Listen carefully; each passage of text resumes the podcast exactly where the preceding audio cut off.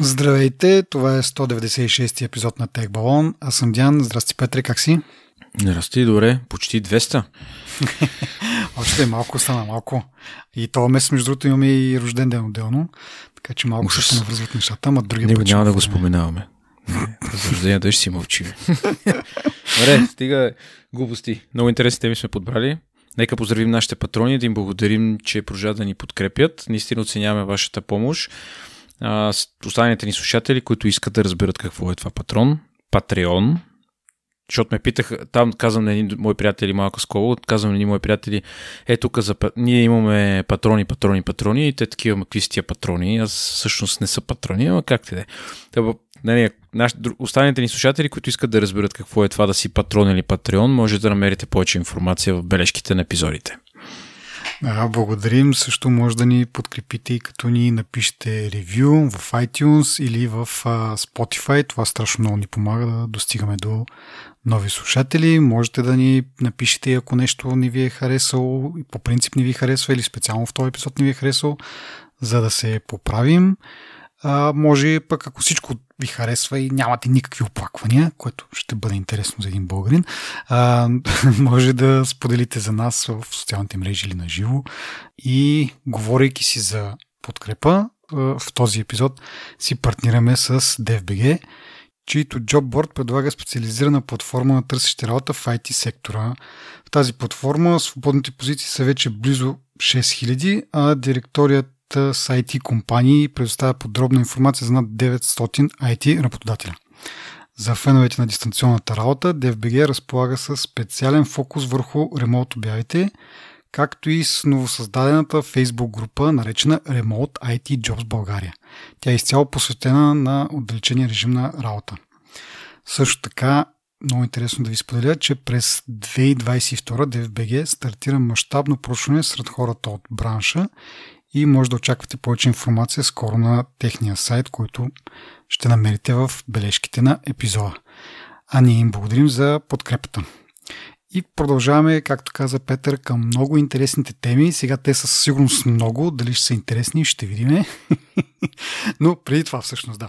Предния път си говорихме за автоматизация и аз тотално изключих да спомена няколко интересни факта. Първо за този моя Home Assistant, за който казах.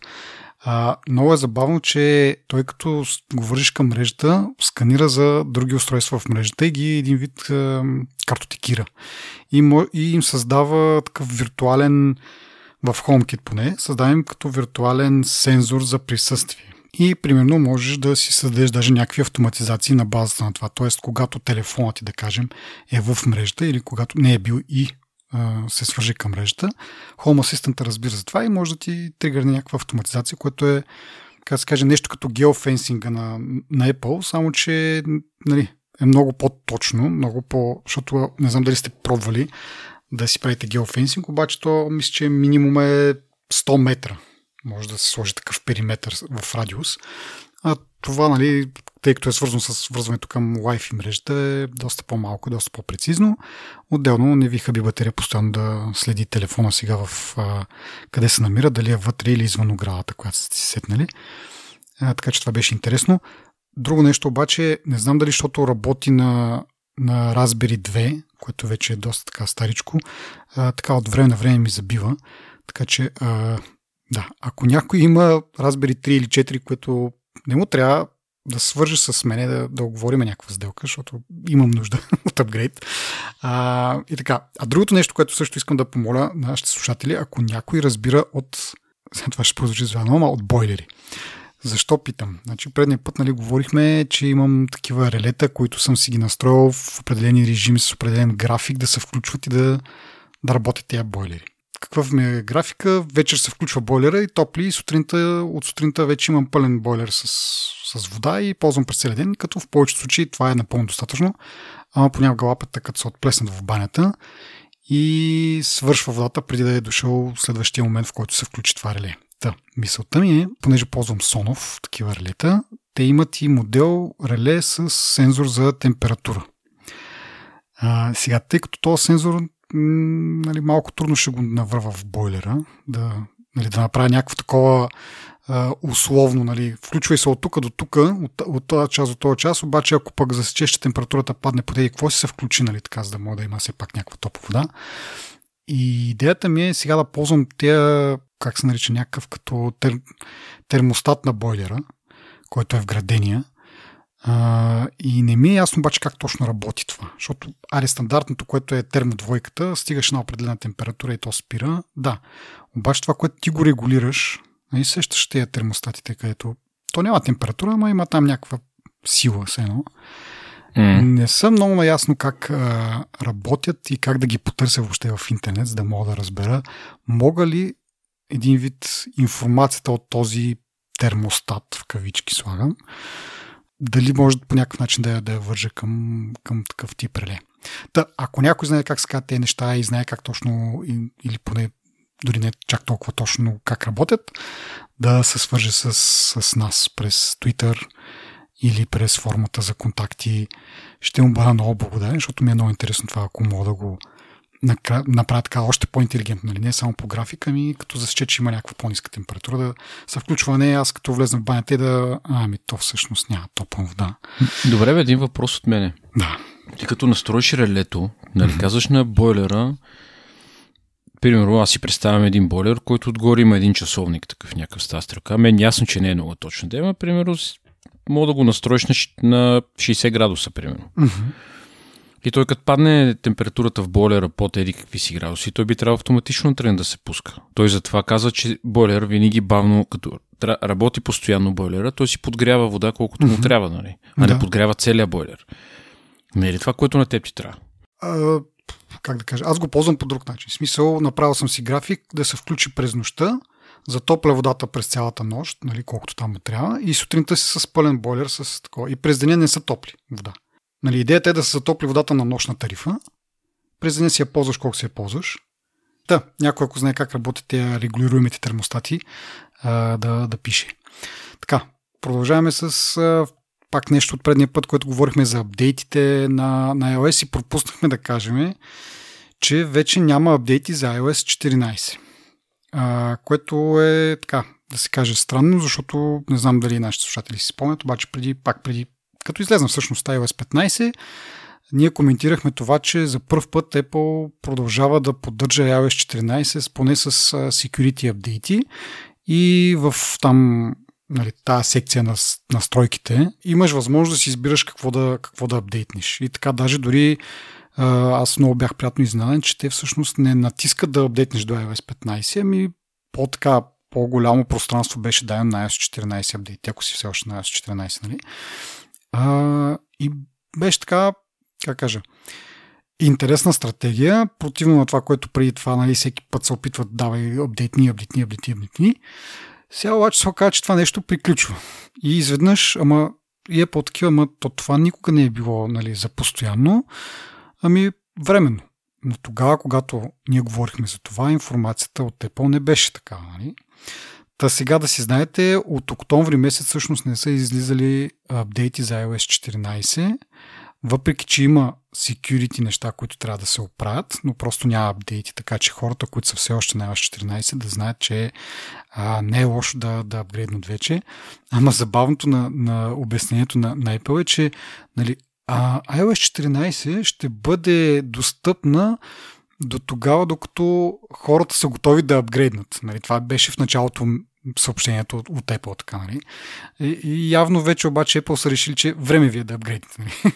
чакахме, чакахме, стига толкова. Просто хората са вече готови. Да, нали, Apple знаят вече. Слушай, у мене, готов си, нали? Не са притесняй, апдейтвай. И така, така че приключи този така интересен период, който пак гъжат. Не, че нещо кой знае какво, защото все пак, ако устройството поддържа по-новата операционна система, е по-добре да я бъде на нея. Но забавно как така в началото беше, ми няма проблеми, нали, тук ще си стоите на iOS 14 колкото си искате, докато решите, нали, ама в крайна сметка ние вземем решението кога и така. Но да, който е все още на iOS 14, пак да повторя, а, не е лошо да апдейтите, защото от октомври месец, да, излезнаха няколко неща, които не е лошо да се поправят. И така, добре, продължавам нататък с следващите неща. Предния път говорихме за а, холандските регулатори, които се опитват да вкарат Apple там да, да промени някои неща специално за такива приложения за, за запознанство и така нататък. Говорихме това, че всяка седмица 5 милиона ще ги а, таксуват до максимум от 50 милиона. Междувременно всъщност стана ясно, че а, те като изчерпат тия нали, 10 седмици по, по 5 милиона, след това могат да ги съдят на ново и пак да докажат, че са виновни. И, и нови 50, което е малко странно, защото защо по дяволи се занимаваш, ти веднъж вече си го доказал и след това пак на ново някакво ново дело, на ново им дава шанс да се защитят, ама нали, ако освен ако не е при някой друг съдия и съдията да е на някакво друго мнение, ще бъде много странно, нали, един път така и друг път иначе, но както и да е. Идеята е, че няма капак на тия 50 милиона на практика. В смисъл след това пак могат да ги съдят и наново да, да почнат да ги таксуват и така нататък. Няма значение. Сега, продължаваме по същество. А то е, че Apple в крайна сметка казаха какви ще бъдат промените и те са, че ще, св... ще позволят на разработчици да използват альтернативни методи за плащане, но все пак ще искат 27% такса на това, което продадат. Нали, и отделно ще трябва да там разработчиците да по някакъв начин да докладват колко човека а, са купили приложението, т.е. там вътре какви са там функциите, които се купуват.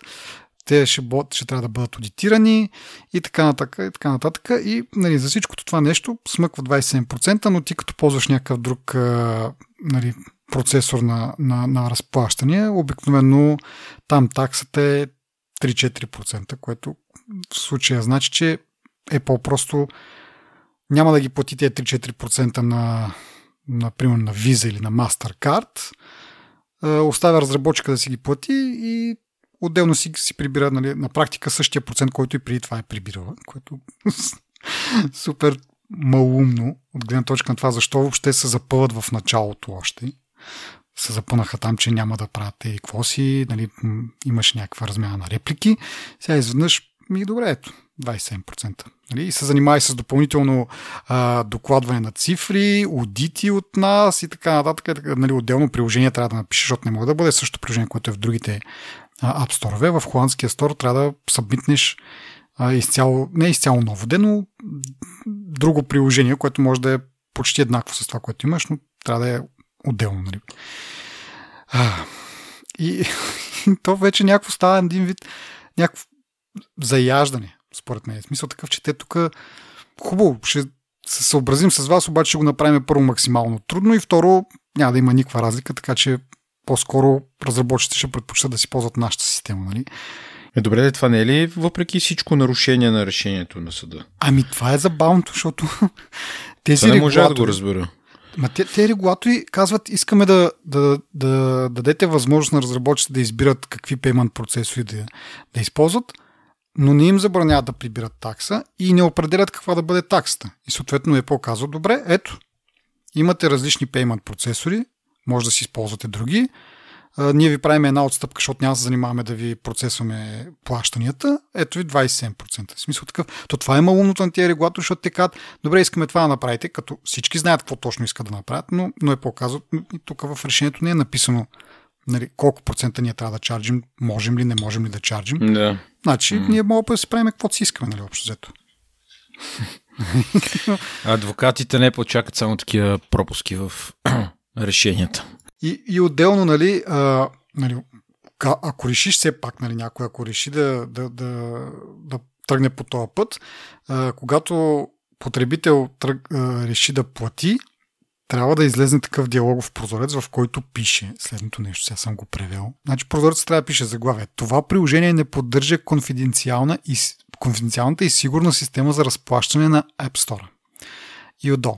Всички покупки в даденото приложение ще се обработват. Нали, даденото приложение тук се замества с името на приложението, ще се обработват от разработчика и името на разработчика. Запазените методи на разплащане в App Store и свързаните функции като управление на абонаментите и искане за възстановяване на суми, нали, рефунд, няма да бъдат налични. Само покупки през App Store са подсигурени от Apple. Нали. Първо трябва да изглежда с едно, че отиваш в Dark Web и си купуваш наркотици. Нали. Това ли не, там ще то ограбят, ще заколят. и, и, нали, и, и второ, нали, няма да имаш функции като нали, управление на абонаментите, окей, което реално погледнато в, там през сайта на разработчика вероятно можеш да го правиш. И, и второ, искане за възстановяване на суми. Аз да... Ти някога всъщност искал ли си реф... Знаеш ли как да си поискаш рефонд от Apple? И правил ли си го? Не съм го правил. Ма се замислих, оня ден исках да си купя една програма, която даже сега не си спомням коя и си чудих, ако не ми хареса, дали мога да си да е рефънна и се чудих защо няма трайл на апликациите. Mm-hmm. Трябва да има трайл в App Store, примерно една седмица или три дена или един ден или пет минути, да разцъкаш да видиш и да ти се заключи. Но и ти отговоря на въпроса, не, не съм и не знам как става. Но съм чел, че са подобрили процеса от преди няколко години. да, аз преди няколко години един, един приятел ми почушна така смисъл, е, знаеш ли какво открих? И аз, ми като влезеш там, като си нали, купил някакво приложение и има едно репорта проблем. И там, като репортнеш проблем и оттам може да си поискаш рефънд, нали? но се минава през 9 планини в 10.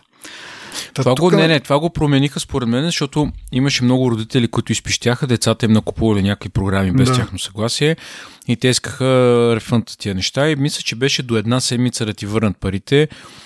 Ама имаш някакво време, за което да искаш този рефънд, нали? Не можеш след 6 месеца да решиш, че искаш рефънд. Е, да, да, да, да, то това е нормално, нали? Обаче сега, нали, Окей, да кажем, че има някакви недобросъвестни разработчици, които като им поискаш рефънти, ако си минал през техната система, не през Apple, нали, ще кажат, бе, гледай си работа, нали, никой нищо не нас задължава, тук не може да си правим каквото си искаме.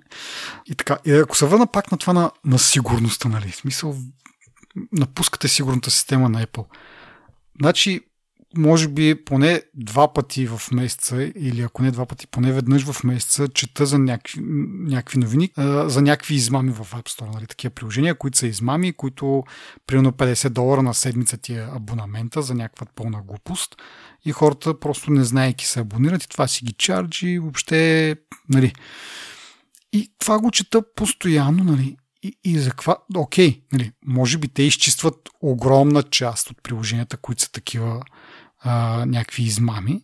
Все пак се промушва някоя друга. Обаче това, за което чете приложения, които са в топ чартовете. Нали, има милиони и милиони а, фалшиви приложения. Обаче как не забелязваш такова, което е нали, нагоре в чартовете? То не е тази гледната точка, според мен. Аз си мисля, че проблема е, че е показват, ние от тук вече не може да гарантираме за процесната лична информация, защото не я процесваме ние. И утре като брич на топ приложението, пък ние виждаме как това се случва нерядко. Големи компании, фирми mm-hmm. и така нататък им крадат личната информация. Утре ще дойде юзър и ще каже, ами аз си купих от Apple апликацията и ми откраднаха личната информация. И според мен Apple, може би думите, които използват са груби, но всъщност това е факт, че ако аз си купа твоята програма и ти ми процеснеш личната информация, пък аз съм я купил от Apple, аз отивам при Apple и казвам, а, ето бричнаха ми тук, еди какво си. Нали? Mm-hmm. И е показват, ама ние не сме процесвали твоята лична информация, примерно фирмата на Диан е процесвала тази да. лична информация. Така че има голямо значение това, особено в Европа, където има GDPR и където знаеш какви са регулациите mm-hmm. и какви са последиците от това нещо. Така че мисля, че те нарочно са го написали с груп тон, това е ясно на всички нали, да. Да, да, да почертаят, нали, да, но въпреки това според мен са прави, защото това е много важно да, да е ясно за потребителя кой им процесва личната информация. Не точно заради GDPR да кажеш, ето ние сме GDPR compliant, по-скоро а, защото за да си compliant трябва да имаш право да обработваш лична информация, нали? Просто Apple казва, ние вече не обработваме тази информация, кой обработва си е тяхна работа, нали? Ако стане проблем, не сме ние на практика. Защото Apple не може да каже Добре, ние няма да обработваме личната информация, но искаме, примерно, ако искате вие да обработвате личната информация, нали, трябва на нас да ни докажете, че сте GDPR compliant. Те нямат да, право да искат да, това. Има, ня... има лойка в това, действително, защото нали, ти си в, в iOS, навикнал си вече на сигурността в iOS и ако тръгнеш да... Нали, различно от това, защото ще да дам пример, добре, бе, хората, не, нали, смисъл, има онлайн пазаруване от колко нали, не хиляди, ама от колко години има онлайн пазаруване, хората си регистрират картите къде или не и си пазаруват какво ли не, нали, като, ако стане някакъв проблем, първо, нали, това си е тяхно решение, къде, си, къде, къде пазаруват с, и си предоставят данните за картите. И второ, ако стане проблем, има някакви защити и така нататък. Да, и, но да, и ти си прав, че това не е точно като онлайн пазаруване, защото сега един вид колко години вече, да кажем 15 години, сме навикнали на, на App Store и че като пазаруваме там, и т.е. ако го няма това предупреждение, нали, хората, да казваш ти, ще си мислят, ами аз тук си купувам от Apple, пък в следващия момент са ми откраднали а, картата. Нали, и аз, нали, дори да кажеш, ами ти сам си преценяш, нали, а, дал си там, купил си, да, обаче ако го няма това предупреждение, може да не е напълно ясно, че ти трябва малко повече внимаваш и малко повече да замислиш преди да си пазаруваш разни неща. Нали, от тази гледна точка, да, съгласен съм, че трябва да го имат. И, аре, това точно може би не е, но някакво предупреждение, че нали, то вероятно и ще се вижда, де, макар че може пък да има недобро, недобросъвестни а, разработчици, които могат да направят нали, а, самия процес изцяло да прилича на този в Apple. И потребителите са, да се забудят, нали, че макар че те като искат пак кредитна карта, да я знам, би трябвало да се осъмниш, защото тя би трябвало да ти е запазена в Apple вече. Както и да е. Да, Много okay. лесно се свиква с тия, дето един път, примерно Steam е такава апликация, mm-hmm. примерно PlayStation Store, нали, като правиш нещо в, един, в една екосистема, очакваш, че всичко се случва в нея, нали? Да. Поне би трябвало да очакваш, да, трябва да помислиш малко да разбира се. Но... Mm-hmm. Да, бе, да, но пак ако се върна на това, че нали, по принцип има измами, защото нали, един от доводите на Apple да не позволява такива разплащания, че нали, едва ли не ще станем веднага жертви на, на някакви такива измамни приложения, което пак казвам, те и в момента ги има тия приложения. В смисъл такъв. Първо, сигурността в приложенията не идва от това как, откъде ти, как ти е разплащането. Сигурността идва от е, е, ревюирането на, на приложенията. Нали, което, да, има пропуски. Голяма част от тях се чистят. Проблема е, че тези, които стават, набират наистина голяма популярност и се изкачват до върха на класациите нали, по печеливши апове и така нататък, те трябва да бъдат още по-строго и по-зорко нали, наблюдани, да се вижда какво е да се изчистват, а не а, някакъв рандом човек в Twitter да каже, ето открих още една а, още едно приложение в топ 10, което е, нали, прибира някакви егати сумите. Нали. Ама то контрол трябва да е еднакъв за всички, не само за топ 10 приложенията. Ама той, защото е една... Ама не, той, защото, точно защото е еднакъв за всички, точно за това се пропуска, защото ти няма как да изчистиш милионите приложения с такава скорост, нали, че да не засегнеш никой. Но поне има и си го този процес да е еднакъв за всички. Но вече, когато имаш някакви а, приложения, които стават много популярни, хвърли им втори поглед, нали, за какво стана въпрос. Защото първият е, път може, може да си има нещо такова, да. Еми, може, ама в случая се получава така, че някакви хора, както казах, рандом в Twitter, казват ето това приложение и го доказват, че е в топ 10 а, менти хората, нали? То проблема няма да дойде от там, според мен. Еми, примерно от сайдлоудинга ще дойде. Точно, нали, там мъчат, точно да. това ми е човек, че нали, затова е тази тема малко така ма напряга, защото сега за тия тук шано истории, нали, дето са чисто и просто се заяжат и, и стават някакви дребнави, нали, 27%, регулаторите ще, са, ще, ще освирипеят и те и ще им кажат, добре, щом не искате да подадете малко на, на тия тук такси, тогава въздължаваме да има възможност да се сайдлодват при приложенията. И тогава вече ще стане free for all, нали? Смисъл мизерия от всякъде. Аз не мога да... Това не ми е ясно как те не го... Как така са закопали в това и са вторачили в тия проценти нали, на всяка цена да си ги запазят. Да, ясно е нали, а, финансови резултати, за които даже не говорихме. Те са излезнали от преди, нали, още от предния епизод, но не говорихме и тогава. Няма смисъл общо, защото нали, какво мога да кажем е по-прави супер много пари. А, нали, едно от а, подразделенията, което прави супер много пари са услугите. А част от услугите, даже бих казал, че голяма част от услугите идват парите от App Store. И сега хубаво, те са вторачили в тия пари и, и по никакъв начин не позволяват това нещо да, да, да падне, нали, винаги да има растеж, защото Wall Street, акции и така нататък. Обаче заради това нещо, заради тази тяхна кака, липса на, на отстъпки, крайна сметка може да стане много по-зле. И тогава, нали, вместо сега да кажат, окей, да, ми ще направим таксата 15%, но все пак ще прибират 15%, когато регулаторите им казват сега искаме да има възможност за сайт лоудинг, няма да прибират нищо. Каквото си качат хората, и си платят, няма да минава въобще през, през Apple. Тоест, много ми е странно как не мога да го видят това в бъдещето, че е напълно реална възможност. Нали? Вместо да, да отстъпят сега малко, но все пак да запазят някаква част, нали, имаш един лав от а, бързи яростни. Нали?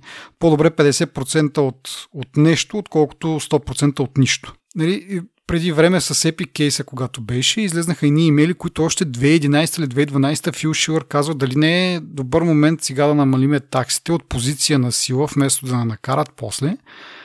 Нали, сега какво става там, никой не му обръща внимание. Следили сме, че таксите си остават. И сега само, защото им казват, нали, въпреки че те са имали тая идея, защо се отхвърли не е ясно, но само сега, защото и те казват, абе ти няма ми кажеш какво да прави, само напукна това го правят цено.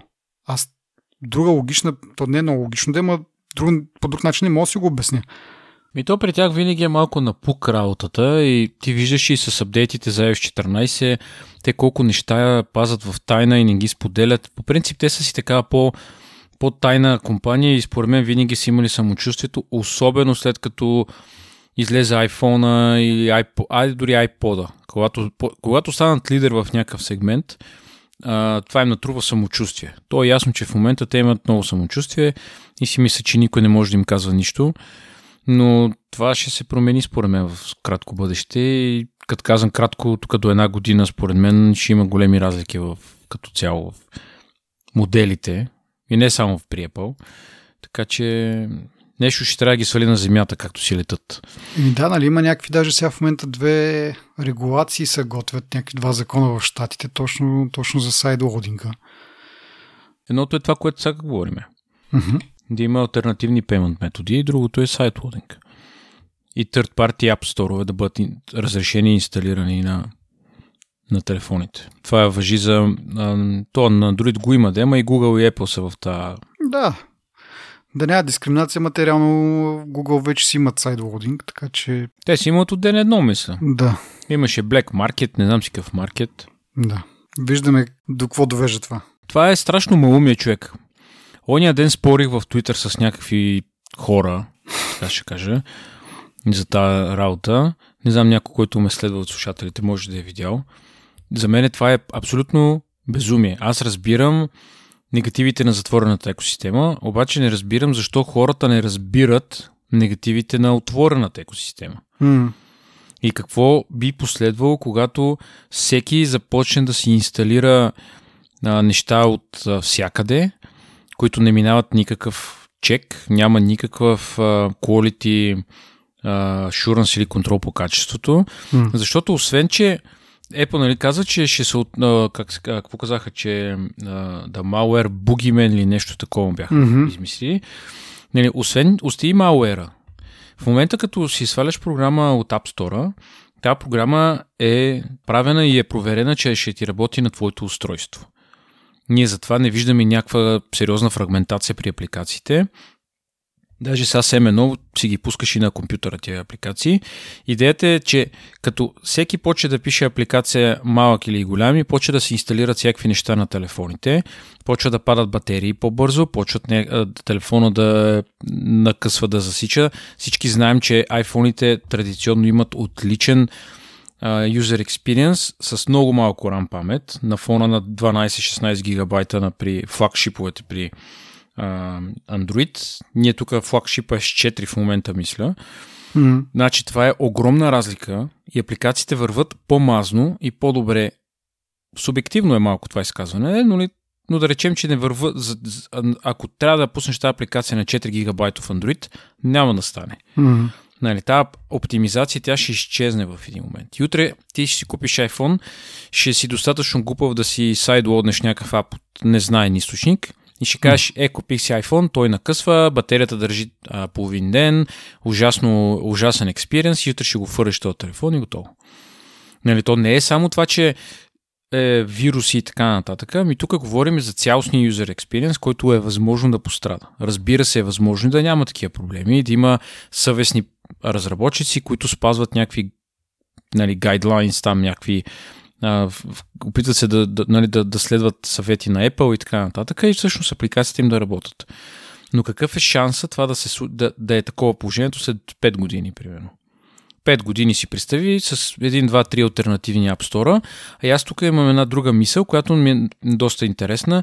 И тя е трети магазин, ще започва да предлагат или всъщност обратно. Една апликация, която е много интересна, ще започне да се предлага само в един магазин, който е трети магазин. Нали, не е App Store. И ще се почне да се навъждат, примерно, много такива магазини, които предлагат специфични апликации. Да. И, и те ще са тъпкани с реклами, най-вероятно. Ще, и, и те ще направят също, което прави Apple сега. Нали, ние, ние си имаме ексклюзивно на тази апликация в нашия App Store. Ако искаш, трябва да свалиш нашия App Store. И, и то App Store нали, е свързан с всичките си там простоти, които със сигурност ще се видят, реклами, 100% ще има тракинг, следене, кукита, работи и така нататък. Нали? И всичко това нещо и те ще кажат, ние ви седиме, защото искаме да ви предлагаме оптималните апликации. Mm-hmm, mm-hmm. Точно това ще казвам и аз, че нали, нали, едно на ръка са някакви нефелни приложения, които просто ти сбъгват телефона. И друго е, както кажеш, ексклюзивни приложения. Представи си Facebook. Казвам и ние, ако искате Facebook приложението, ето в този другия магазин, който няма никакви правила, съответно там Instagram, Facebook, WhatsApp, какво беше другото тяхно? Мисля, че те бяха големите трите, нали? И тези неща са достъпни само през този альтернативен магазин, където няма никакви правила. Съответно, те си следят и си правят каквото си искат. Нали, всички тези неща, които сме и коментирали в миналото, които са били изловявани в някакъв момент и Apple ги е наказвал и те нали, са влизали що годе в правия път. Сега съвсем никакъв контрол няма да има върху това нещо. От друга страна е, нали, Facebook е, има доста как да кажа, доста голяма сила сред потребителите и общо нямаш, в смисъл много малко хора няма, няма да го направят това. Ня, и, и ще се замислят. Повечето хора просто отиват, взимат то альтернативен App Store, инсталират там, каквото е без значение, нали, пак да кажем, качество на приложението и какво точно. Айде сега, Facebook ще си го изпипат, няма ти крашва телефона, но ще прави някакви други неща. така че това е, това е големия страх, нали, който и, и големия минус, който може да се получи от всичкото това. И, и, и пак казвам от едно заинатяване. И, и от това, че нали, най-големите стратези, нали, компанията се е измъкнала от, от нищото, нали, от банкрута е, и така нататък. И в един момент са толкова слепи, че не могат да видят какво следва след една-две години. Нали, още повече то, тези закони се готвят в щатите в момента и то това е публично ясно. Сега не знам дали се надяват с някакво обиране или с какво да се измъкнат от това. Как си представя, че няма да им лопне мандалото? Не знам. Те колкото и да обират, винаги ще има... Ето, беше Епик. Епик сега са в един консорциум, обаче ми забравих имената на още две големи компании, които се занимават с софтуер. Spotify, мисля, че беше едната. Да, Spotify е една друга. Прав си, да. А, да. Колко време ще отнеме, докато се съберат с още такива? и стане още по-голям консорциума и още по-голям натиска. И, и друго има, нали, с, да не забравяме това, че всъщност от тези, как кажа, тези такси и така нататък страдат разработчиците, които малко по малко им се натрупва едно такова негативно изживяване, нали? И в един момент, айде, може да за iOS да не е. За iOS вече те са, как кажа, не монополист, но да, Мисъл, няма как се откажат iOS. Но в някакъв момент Apple ще, ще пуснат нова платформа на пазара. Примерно очилата. И тогава вече те ще имат нужда от разработчиците да им помогнат. Реално погледнато, какво направи iPhone на iPhone? В смисъл, да, в началото интересна джаджа, за първ път виждаме нали, такъв капацитивен дисплей АО, беше чудо на техниката. Но без приложенията нямаше да, нямаше да стане това, което е в момента без помощта на разработчици на практика. И сега идва една нова платформа, за която отново трябва да се пишат нови приложения. В смисъл, знаем то VR, AR, така нататък. До момента не са отлепили, защото нямат, нали, техниката, така да се каже, има какво да се до, до, до но и няма и някакви смислени приложения, които да кажат, ей, това ми трябва, нали, на мен. Аз това приложение на мене, нали, приложение като, не само като програмка, а като начин на използване на на даденото устройство. Това го няма за, за момента. И с това натрупване на негативи, разработчици могат да кажат, ами аз писна ми вече да се занимавам, ай, iOS вече тук съм инвестирал, обаче сега за тази нова платформа изцяло ново нещо и я търпя същ, същия шит. Може да им се получи. Мисля, видяхме какво стана с, с Windows, с uh, Windows Mobile. Нямаха поддръжка от разработчиците и това пропадна. Въпреки, че като операционна система нали, и мене и тебе много накефиш. Телефоните бяха, така да се каже, смислени. Операционната система беше нещо различно от iOS и от Google. Аз дори съм притежавал такъв телефон нали, и беше интересна. Но без поддръжка на разработчиците нищо не са получени. Така че има и такъв някакъв риск, който сега Apple, да, на върха са, арогантни са, както кажеш ти, могат да си позволят да правят каквото си искат, но в някакъв момент ще се завъртят нещата. То това много зависи от много неща. Първо, според мен, айде се случи с, с Windows Mobile, беше нали, такова, че то всъщност всички бяха малко закъснели за влака, защото Apple ги изненада с 2007 година с iPhone. Да, и това Те, докато, наистина, че... Да, докато наваксат и после нали, е популярната платформа, според мен тя спечели програмистите. Нали. Mm-hmm. Въпреки, че аз си мисля, че Microsoft можеха да инвестират пари. Те са, те са по, в ядрото си са програмисти. Те не са хардуерни специалисти. Те не са компания, която прави чипове, RAM памет и хард диск. Те се занимават с софтуер, писане на... и това им е силата. И ние това с тебе милион пъти сме го казали, като доде Сатя на дела и като се фокусираха в правилната посока и нещата им се получават горе-долу нали, по-добре от преди, от когато беше The Monkey Man нали, на власт и тогава само подскачаха на някакви сцени. Но за мен това беше истинско очудване. И според мен тук спечелиха популярната, спечели популярната платформа. И затова, според мен, този риск, който ти казваш, е много е, е, не много, но е по-малък, защото докато iPhone е популярна платформа, iOS, айде така ще го кажа, е популярна платформа, според мен програмистите винаги ще имат интерес. Нали. Те винаги ще мрънкат за таксите, нали, те наистина 30% хич не са малко да те дърят за всяко mm-hmm. нещо.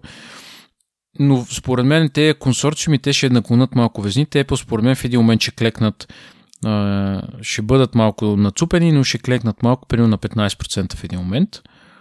Въпреки, че ние видяхме, те си имат очевидни приятелчета, за които намалиха доста таксата. Нали? Имат си специално отношение. И другото, което е конкуренцията, нали, която изкарва някакви телефони и някакви неща, нали, те върват в някаква правилна посока, имат вече повече апгрейди, а, не апгрейди, ами апдейти на операционната система, повече security работи и така нататък, нали, за Android говоря, конкуренцията, набиват повече внимание в това. Даже един ден бях чел някъде в Android Authority или къде, за... Ние сега ще говорим за това накрая, де, за Samsung, за Galaxy, обаче един от фичерите нали, е 3 години софтуерни апгрейди, апдейти. Mm-hmm. Което наистина звучи смешно на фона на 7 години iOS апдейти, но все пак е нещо, което нали, се споменава и казват, ние ето искаме, е това ще се случва на тия телефони и така нататък. Нали, вече какво се случва чисто софтуерно с операционната система, след 3-4 години колко е сравнимо с uh, iOS-а, защото аз ще дам моят телефон за пример на 4 години с почти умряла батерия, не намирам разлика от първия ден, в който съм го купил.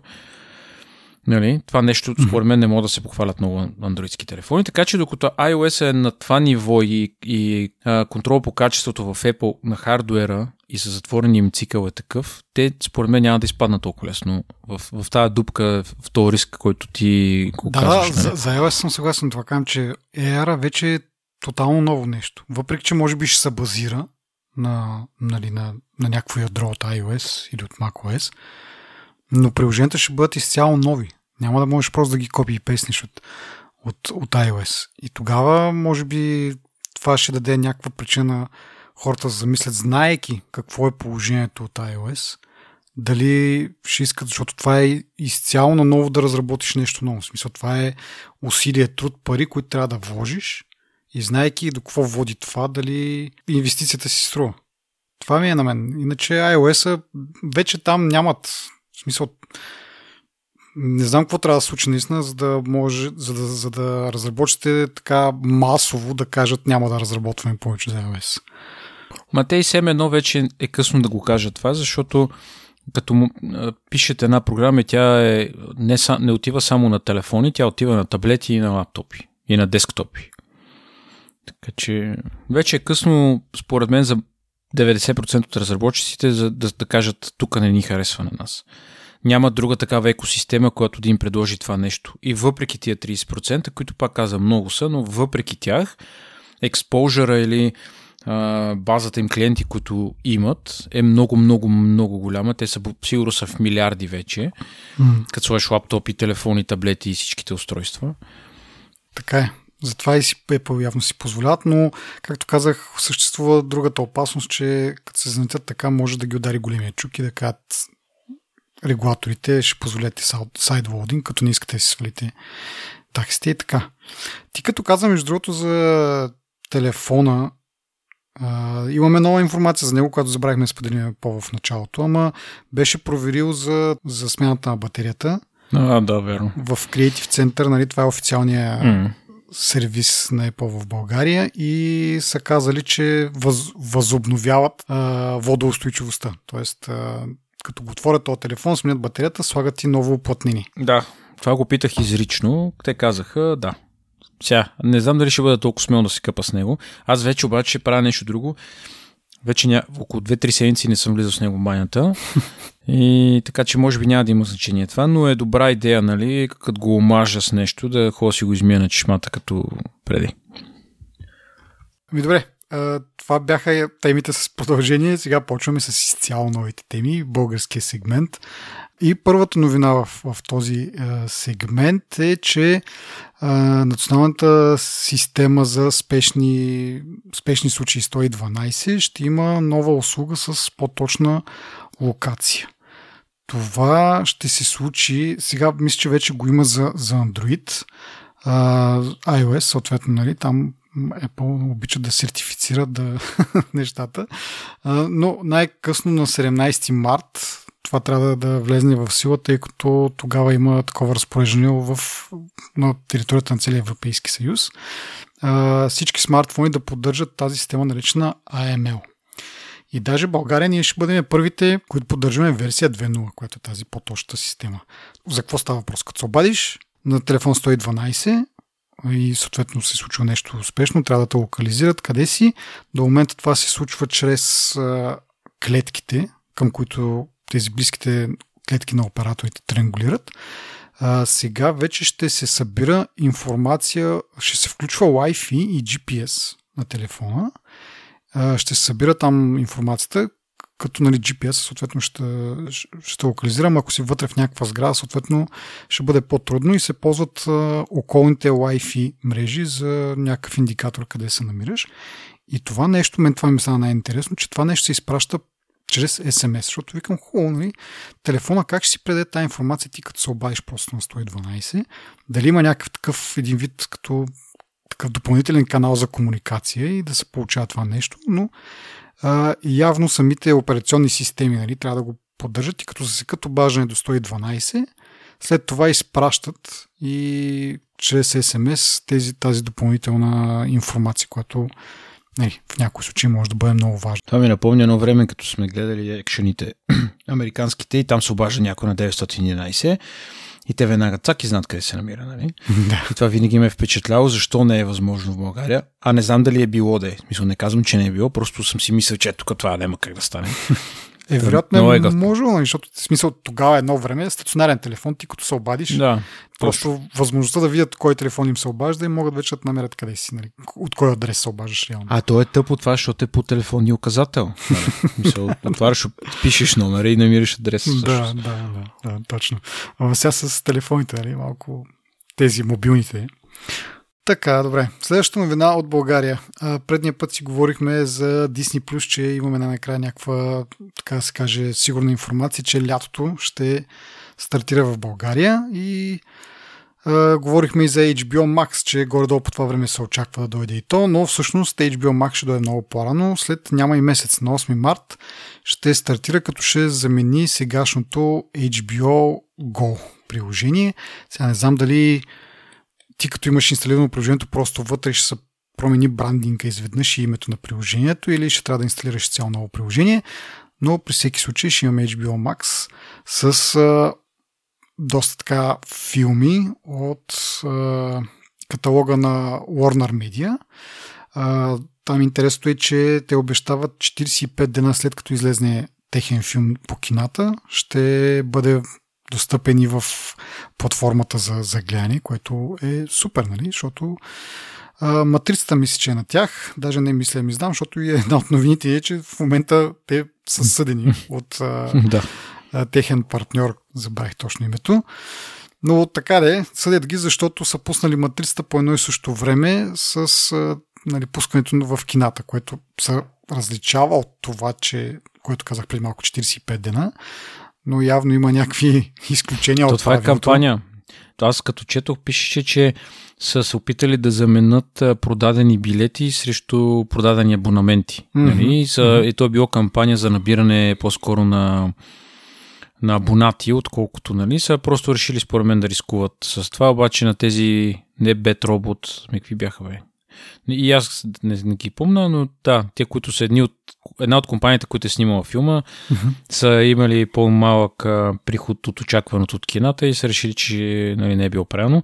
Но това е било чисто да заменят билети срещу абонати. Това е забавното, че когато нали, правят филма, дори някои от актьорите, част от възнаграждението им зависи от представянето в, на кината. И съответно, правейки това Warner Media, пускайки тези филми в, в стриминг услугата, реално намаляват приходите от кината, защото да, аз като си имам услугата, ще си я гледам вкъщи, за какво е хол на кино, примерно. Сега има някои филми, които заслужават на кино специално да ги видиш, но да кажем, че някаква част от приходите няма да се случат. И съответно по този начин тези актьори и други компании, които участват в създанието на филма, биват ощетени, защото те не взимат никакви пари от това, че аз съм станал абонат, защото искам да гледам техния филм. Нали? Те ще преберат пари само ако отида на кино да го гледам. Така че да, малко интересно се получава. Важното е, че 45 дена по-късно, най- най-много, след това ще, ще гледаме някакви, някакви интересни филми и някои от тях дори ще бъдат в 4К. Това беше забавното от новината, че а, да, избрани заглавия ще бъдат в 4К а, и в такъв 5 по 1 с раунд звук, долу атмос и така нататък. и Така. Сега това малко ме натъжава, защо само някои, при положение, че 4К не е нали, някакъв нов формат. И в момента това е един от големите проблеми на HBO Go, че качеството не е особено високо. А, да се надях да се променят нещата, да, но да, да са повече така, 4К филмите. Но да, както и да е. Другото интересно покрай това е, че и продукции от Sony също ще присъстват и ще бъдат стримвани през HBO Max, дори и на българския пазар. Това е още по-важното. А, продукции на Sony, като пример можем да дадем, тези новите Spider-Man са на Sony. А, така че с идването на услугата в България, стартирането и много скоро ще може да гледаме и най-новия Spider-Man. Така че само и само добри новини. Да, какво ще правим с абонамента в Netflix, питам. Еми, не знам, ме, ще го държиме там. Сега той не ни излиза кой знае колко скъпо. От време на време пускат някакви интересни неща.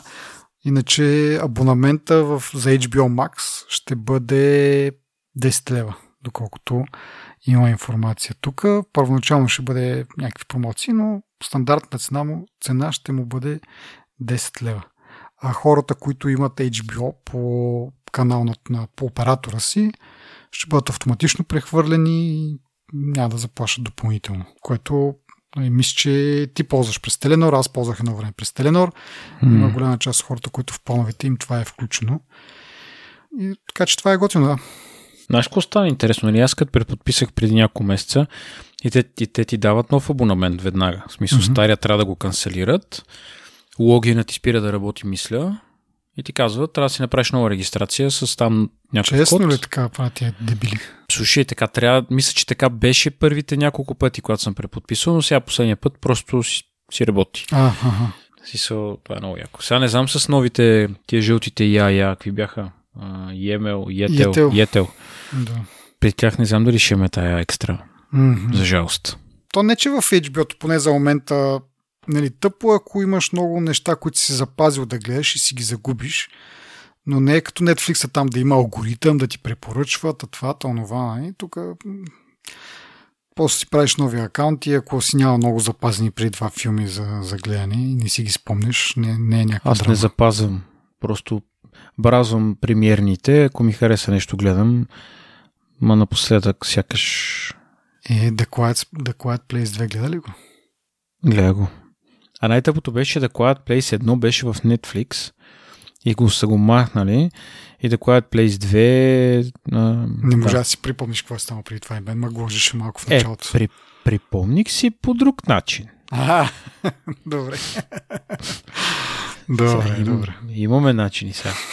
Аз съм, не съм толкова скрупулен като те. Аха. По, по-малко ми пука за някои работи, но ги избягвам всъщност. Но да. Гледай, сега ще ти кажа нещо. Ние много пъти сме го казали, обаче аз имам една група филми, които са примерно 20-30 филма, които са ми много любими и обичам да си ги гледам от време на време, които ги няма никъде на стриминг. Мгм. И съм си направил една видеотека, в която съм си ги запазил тия, да речем, по-яките в, са с по-високо качество, другите са просто да ги имам, защото ги няма в по-добро качество. Така че не се извинявам за тия неща. Аз, Да, бе, да. ако нещо ми харесва, си го паза и просто си го гледам време на време и понеже аз а, а, често като си пусна нещо и заспивам след, след малко, просто избягвам да гледам. Даже ония ден гледах а, а, Зер, Зеркил Пуаро а, убийство, кое беше в Ориент Експрес. Ориент Експрес, примерно. И нали, това е, може би, единствения нов филм, който глед, съм гледал в последните, да не кажа, месеци. Така че, да, просто пускам нещо, което съм гледал и, си, и заспивам веднага след това. Общо взето такъв ми е... А между другото, като казваш нали, някакви неща, дето ги няма по никакви стриминг услуги, сега се получава ня- някаква друга тъпотия. На- Нали, едната вече казахме, че има The Quiet Place 2, обаче едното, поне по наш, по тези нали, стриминг услуги, които ги имаме тук, го няма, за да мога да си го припомниш. Но, но поне го е имал. А, а сега това, което, нали, а, другото, което искам да кажа е, че излиза по HBO а, жената на... Какво беше там? А, бодигарда на жената на наемния или Нещо от Орът се превежда това. Не знам, може би по- по-лесно се превежда, ама нали, То това не е ли втория филм? това е втория филм. Но първия никога не е излизал на стриминг тук. Мисля, нито по HBO, нито по Netflix. да. Аз отдавна съм, нали, съм го забелязал, искам да го гледам и такъв и следя кога ще излезне. Ама го няма никакъв и изведнъж идва втория филм, без въобще първия да го е имал. И много ми е интересно, що за права и какво не може да се, да се реши, че този филм го толкова години по-късно, смисъл, той не е някакъв кой знае колко нов филм, а, още го няма никъде, а те вече пускат втората част. Не знам колко ще са навързани, колко ще бъде тъпо, ама Ох, сега гледам, тук е, има фреш Принц в Бел го има в HBO Max. И ония ден имаше един коментар в Twitter, ще ли да правят а, ремейк, ремейк някакъв. правят, да. И ще ли, ако не се бил казал рефреш Принц в Бел щяло да е голям пропуск. да, да, да. Не помня кой в Twitter го беше написал това, ама... Много Да. забавно, да. Еми добре, като си говорим за стриминг услуги, да споменем, че Apple Music вече безплатният трайл ще бъде само един месец. До момента беше 3 месеца, но ови, край на, на, безплатното или поне за толкова дълго де. Сега ще бъде само един месец, но с покупка на някакво устройство, мисля, че каквото и да е iOS устройство или не. не, е само три месеца. музикалните. А, музикалните. 6, 6 месеца след поръчка на AirPods Pro, AirPods 2, 3, Max и Beats и HomePod. Тоест или един месец, по принцип, или 6 месеца, ако си купил нещо. Ако имаш eligible audio device, но Мгм. само за аудиоустройство. Въпрос. Добре, а, така. Продължаваме по, по, по тая линия на, на, на Apple. А, пускат нова услуга. А, това ще бъде възможност да телефона един вид да служи като пост-терминал. Тоест, примерно, с, може чрез дадено приложение. То това е другото интересно, че всъщност Apple не го правят а, да бъде ограничено само те да могат да си го ползват, примерно през Apple Pay или нещо от род, а дава достъп на разработчици до NFC чипа и да използват този NFC чип да прочитат други устройства, така ще го кажа, за безконтактно плащане и да служи като пост-терминал. Казвам други устройства, защото това може да бъде реално телефон с Apple Pay или пък а, часовник или дори стандартна дебитна карта, която нали, има възможност за плащане безконтактно. Сега, по принцип всичко всичкия wording, нали, смисъл, как всичко е описано, това е, че това ще бъде по-скоро за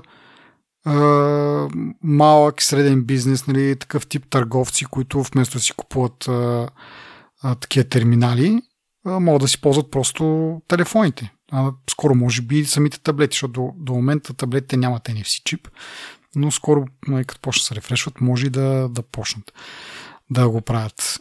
И както казах, ще се ползват някакви приложения. Сега, може би няма да е заключено само за, за бизнеси. Може би, примерно, приложения като Revolut или пък тези Fire и производните тук в България да се възползват от това и да го направят възможно. В нали, смисъл, примерно, представям си някъде сме с приятели, плащаш ти сметката и след това за да разделите парите, нали сега, за момента всички трябва да имаме или Fire, или Revolut, или някакво друго приложение, но ако някой все още няма такива приложения, може да просто да му чаржнеш дебитната карта. Не знам какви ще бъдат условията да се възползваш от, от NFC чипа. Пак казвам, за момента описанията са такива, че сякаш ще, бъде, ще бъдат такива компании и бизнеси. Ама... Що ме са дали свобода и не са заключили тази услуга, според мен ще се намерят а, доста разработчици, които се възползват от нея. Mm, да. Ми, да. Не, е, не е лошо да си имаш пост-терминал в джоба, супер. да, между другото, аз една от причините да си инсталирам Fire, е, защото един път нещо през OLX продавах и момичето нямаше, нямаше точни пари или нещо от род и, и му пита имате ли това Fire или A1 или PayViva.com, както казвам, това са някакви производни. И това беше един възможен начин да, да се разплатим. Така че нещо такова, дори как пак да кажа, дори не специално за бизнес употреба, ами така за персонална ще бъде, ще бъде хубаво като, като функция. Добре, продължаваме нататък. Преди малко споменахме а, Facebook. А, те заплашват в момента, защото не им се получават нещата с обработката на информация а, и законите на. Заплаших, заплашиха, че ще спрат Facebook и Instagram на територията на, на Европейския съюз. От моя гледна точка това е плашиш куче с салам, но нали, предполагам, че много потребители няма да са съгласни с мене и съответно ще се нададе някакъв вой.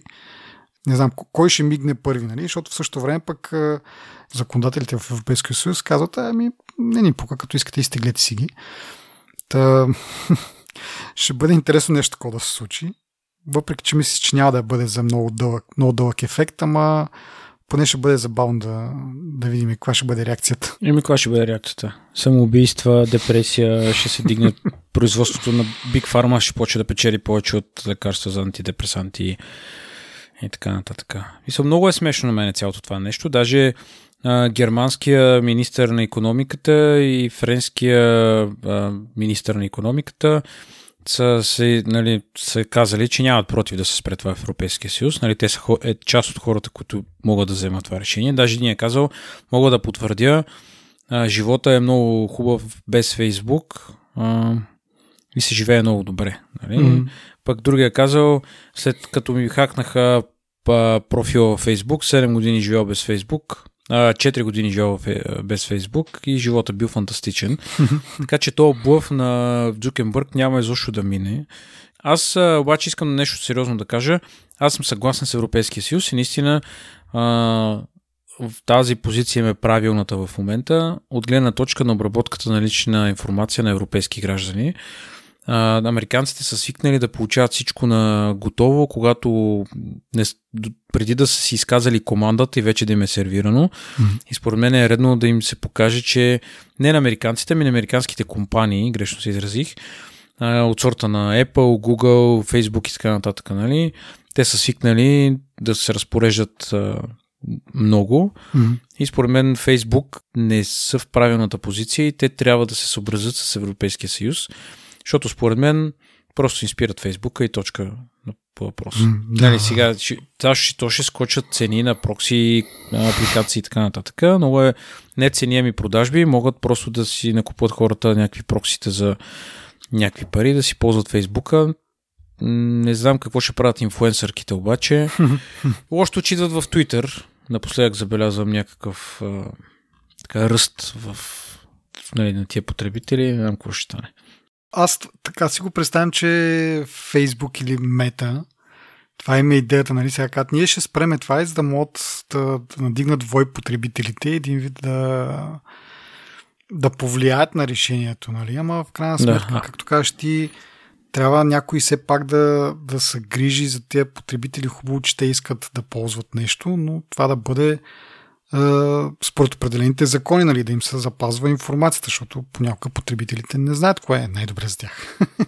и, и много забавно ще стане, ако нали, наистина се спречкат, наистина е с забрани Фейсбук или да кажем, айде, Фейсбук си спре нарочно услугите за някакво време и хората първи момент предполагам ще бъде, нали, както кажеш ти, депресия, това, това.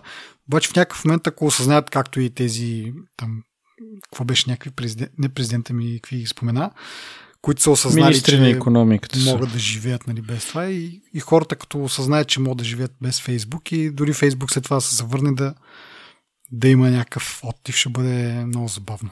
Дето викаш потребителите да натиснат, какво ще направим е протест пред на Европейския парламент. Искаме си Фейсбук. На европейските жълти павета. Много е странно.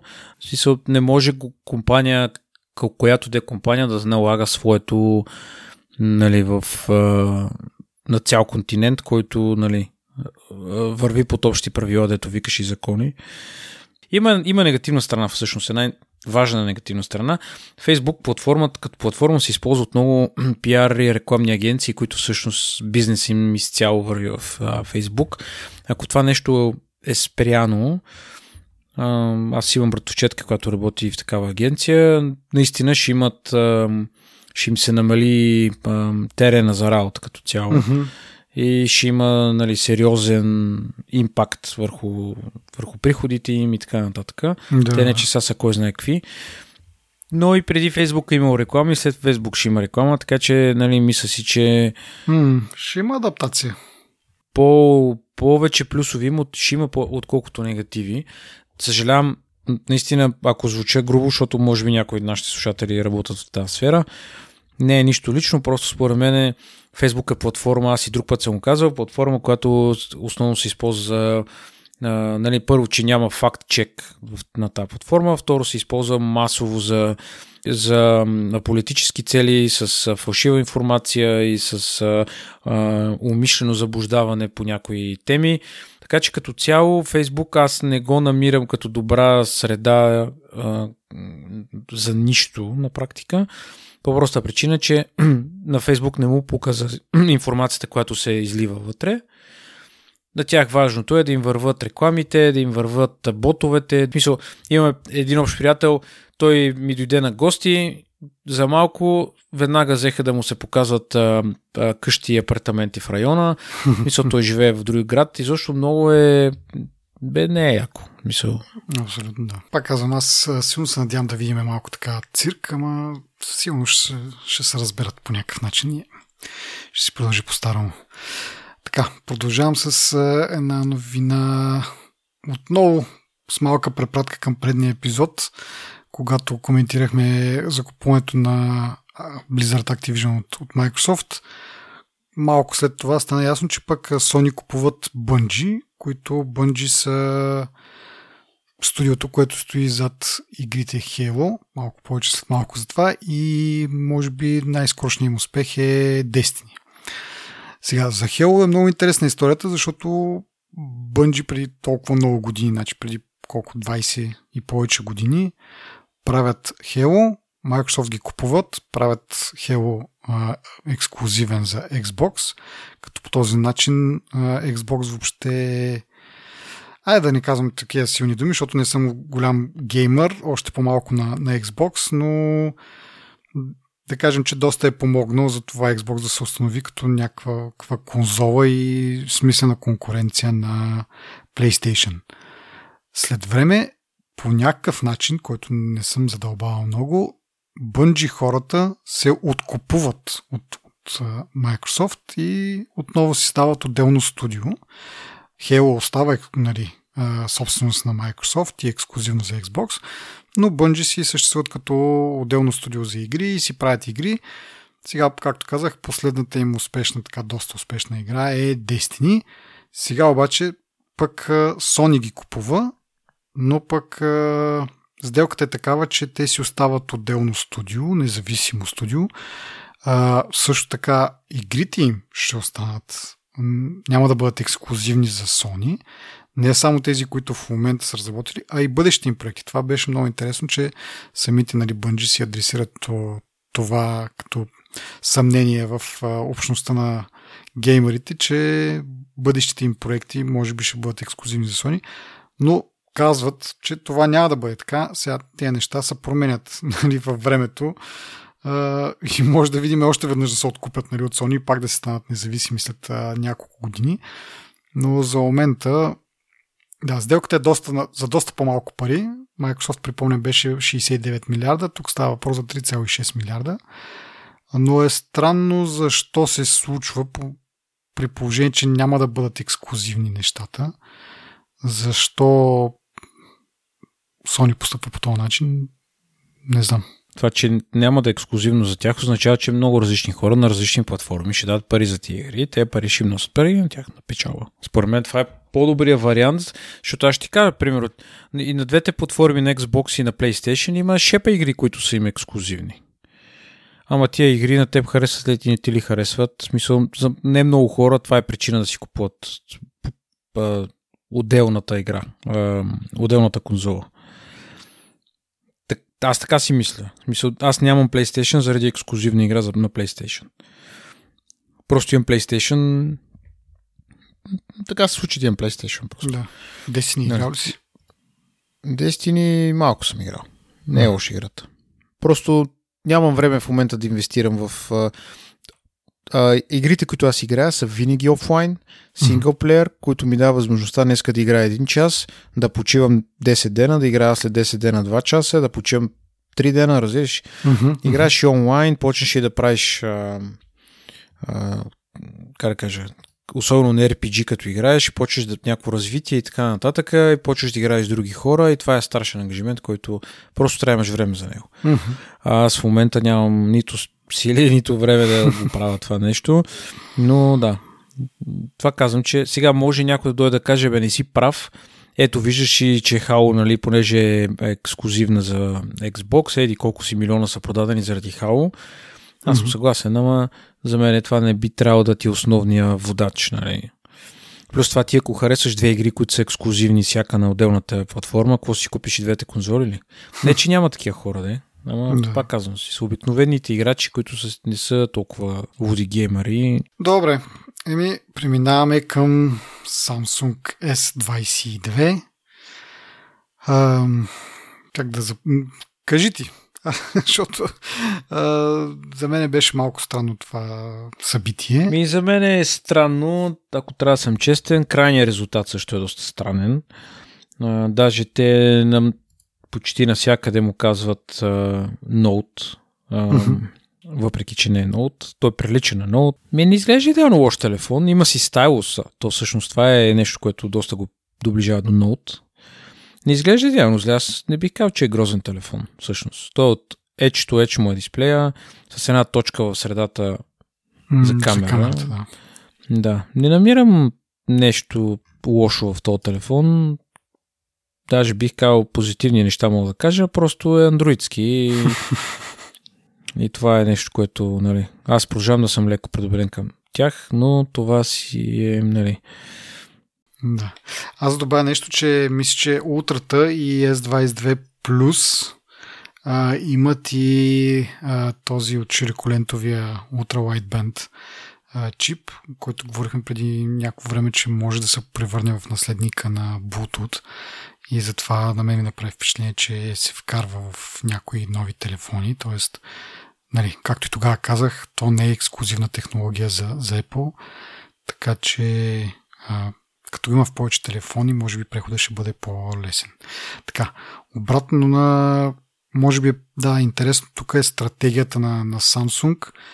А, те миналата година не пуснаха Note. Мисля, че Note го пускаха около iPhone някъде там или преди него малко, в началото на септември, но някъде там към, към началото на есента пускаха ноута, обикновенно миналата година не го пуснаха с, нали, какви ли не причини може да се кажат, нали, COVID, недостиг на чипове, тогава те казаха, че нали, два флагшипа през, през годината им е трудно нали, в, те, в тези ситуации. И казаха, че нали, може би през 2022 ще видим Note.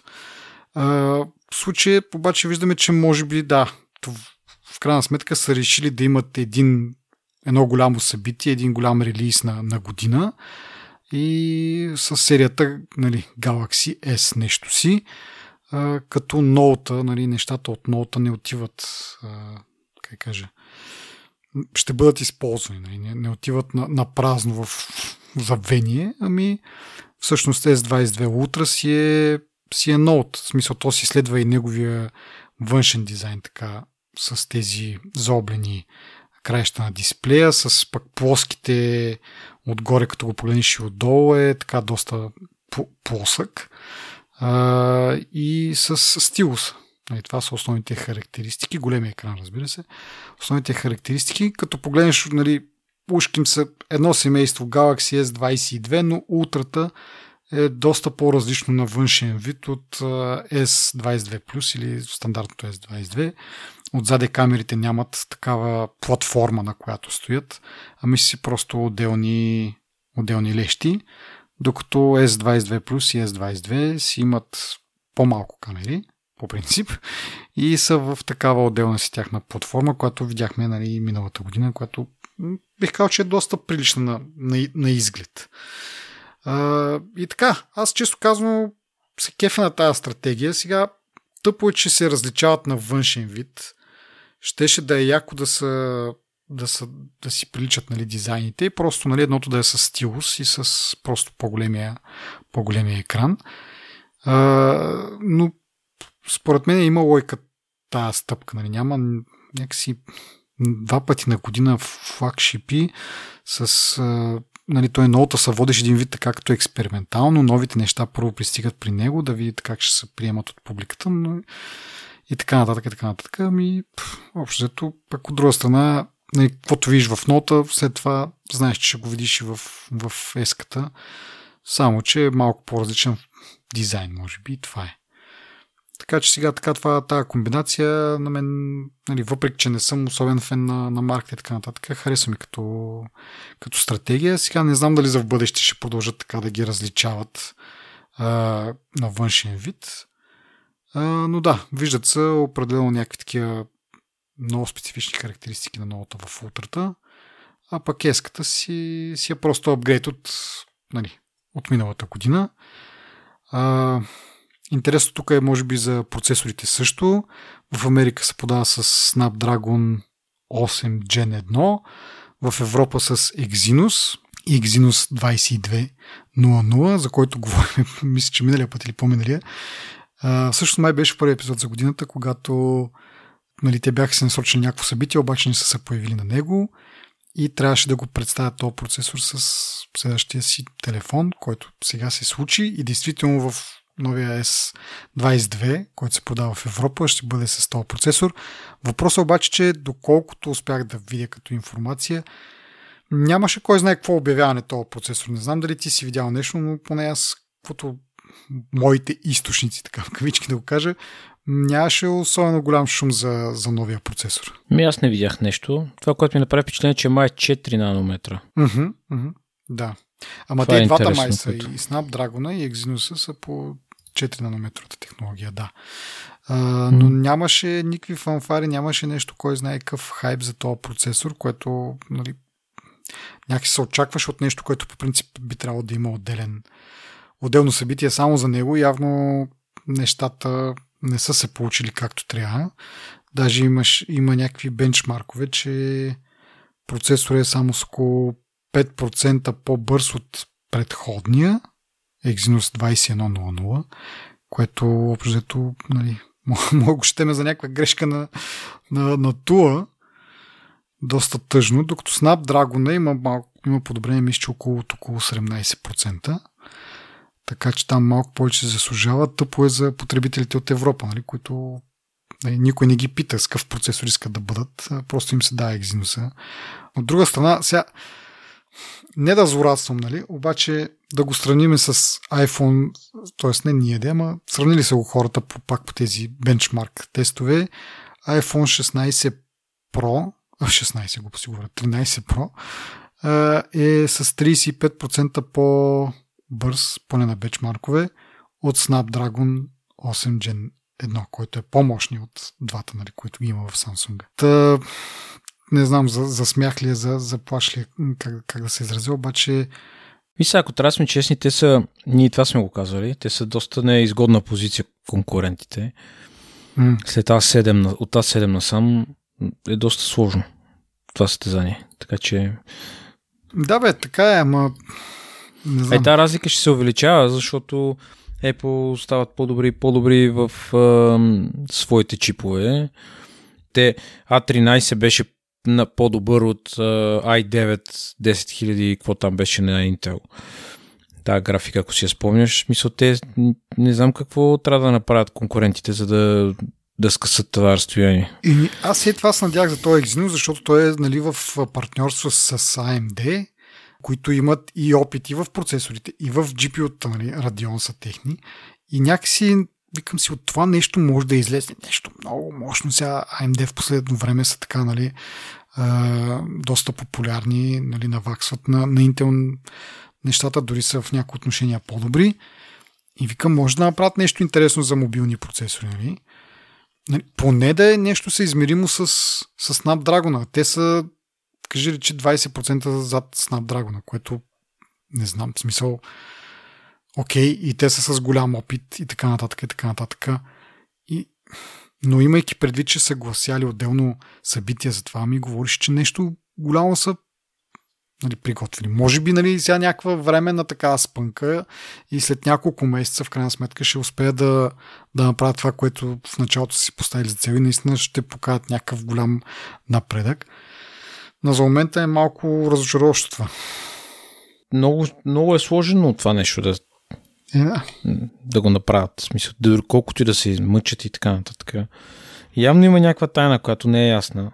It's magic. Черна магия. Добре. Ами нещо друго за Samsung? Аз нямам какво да добавя. Пак не изглежда лош телефон. Mm. Доста приятно, въпреки това Samsung. Добре, приключваме на тази нотка. Благодарим на нашите слушатели, нашите патреони и на партньорите ни от DFBG. Насърчаваме ви да споделяте за нас в социалните мрежи, ако ви харесва това, което правим. Ако не ви харесва, пишете ни какво можем да подобрим или пък ако имате някаква интересна тема или въпрос. Отново сме отворени за комуникация, основно в Twitter, както и през формата на вебсайта ни. Имаме и мейл лист, мейл бюлетин. Да, това не го споменаваме много често, но да знаете, че ако искате да, си, да сте информирани кога имаме нови епизоди, но не ви се занимава с Facebook и с Twitter, може и по този начин. И така, чао, до следващия път. Чао!